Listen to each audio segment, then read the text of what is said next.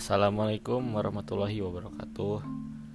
Perkenalkan nama saya Fadli Fauzan dengan NIM 1904975 dari PKN Baru 11A Di sini saya akan menyampaikan tentang digital literacy Digital literacy Apa sih digital literacy itu? Menurut Mike Ribble dan Bailey dalam bukunya yaitu Digital Citizenship in School Digital literacy itu adalah the capability to use digital technology, technology and knowing when and how to use it. Lalu selanjutnya uh, teori yang mendukung. Di sini saya uh, memasukkan tiga teori dari tiga ahli.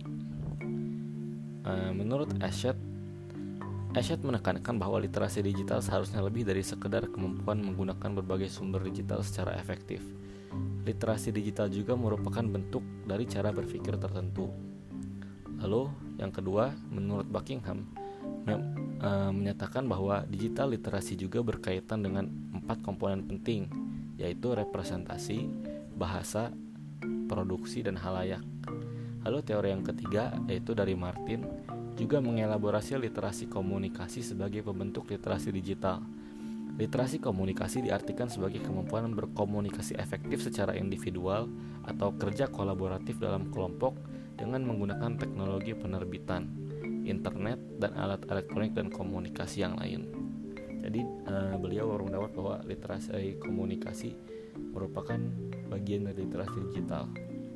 Lalu untuk konsepnya, Uh, seorang peneliti literasi digital bernama Douglas A. J. Belshaw menyatakan dalam tesisnya bahwa terdapat 8 elemen esensial untuk mengembangkan literasi digital. Yang pertama itu ada kultural, yaitu pemahaman beragam konteks pengguna dunia digital. Yang kedua ada kognitif, yang ketiga konstruktif, yang keempat komunikatif, yang kelima kepercayaan diri dan yang bertanggung jawab, yang keenam kreatif dan yang ketujuh kritis dalam menyikapi konten dan yang kedelapan bertanggung jawab secara sosial. Contohnya adalah ketika kita mengupload sesuatu dalam sosial media, tentu kita harus bertanggung jawab terhadap isi konten yang kita upload tersebut. Selanjutnya ada isu permasalahan yang muncul dalam uh, ranah literasi digital ini. Di sini saya mengangkat tiga isu permasalahannya tuh. Yang pertama itu hoax, yang kedua ujaran kebencian, dan yang ketiga uh, kejahatan cyber atau cybercrime. Lalu dampaknya uh, hoax misalnya hoax bisa memicu perpecahan baik itu antar individu maupun antar kelompok tertentu. Hoax juga bisa menurunkan reputasi si korban dan menguntungkan pihak tertentu. Yang paling mengerikan hoax mampu membuat fakta tidak lagi dipercaya. Sejarah saja bisa menjadi keliru akibat berita-berita hoax yang disampaikan secara terus-menerus. Lalu untuk solusinya eh, pemerintah merupakan aktor kunci dalam konsep dalam konsep dalam konsep literasi digital ini agar bisa terselenggara dengan baik. Uh, literasi digital pada hakikatnya merupakan isu di bidang pendidikan. Oleh sebab itu, penguatan literasi digital harusnya dituangkan dalam bentuk dimasukkannya program literasi digital sebagai kurikulum pendidikan. Lalu dibutuhkan penguatan pemahaman juga uh, akan nilai-nilai Pancasila yang secara simultan uh, dimasukkan ke dalam literasi digital, itu Solusi ini bersifat filosofis namun menjadi faktor yang sangat fundamental menurut saya.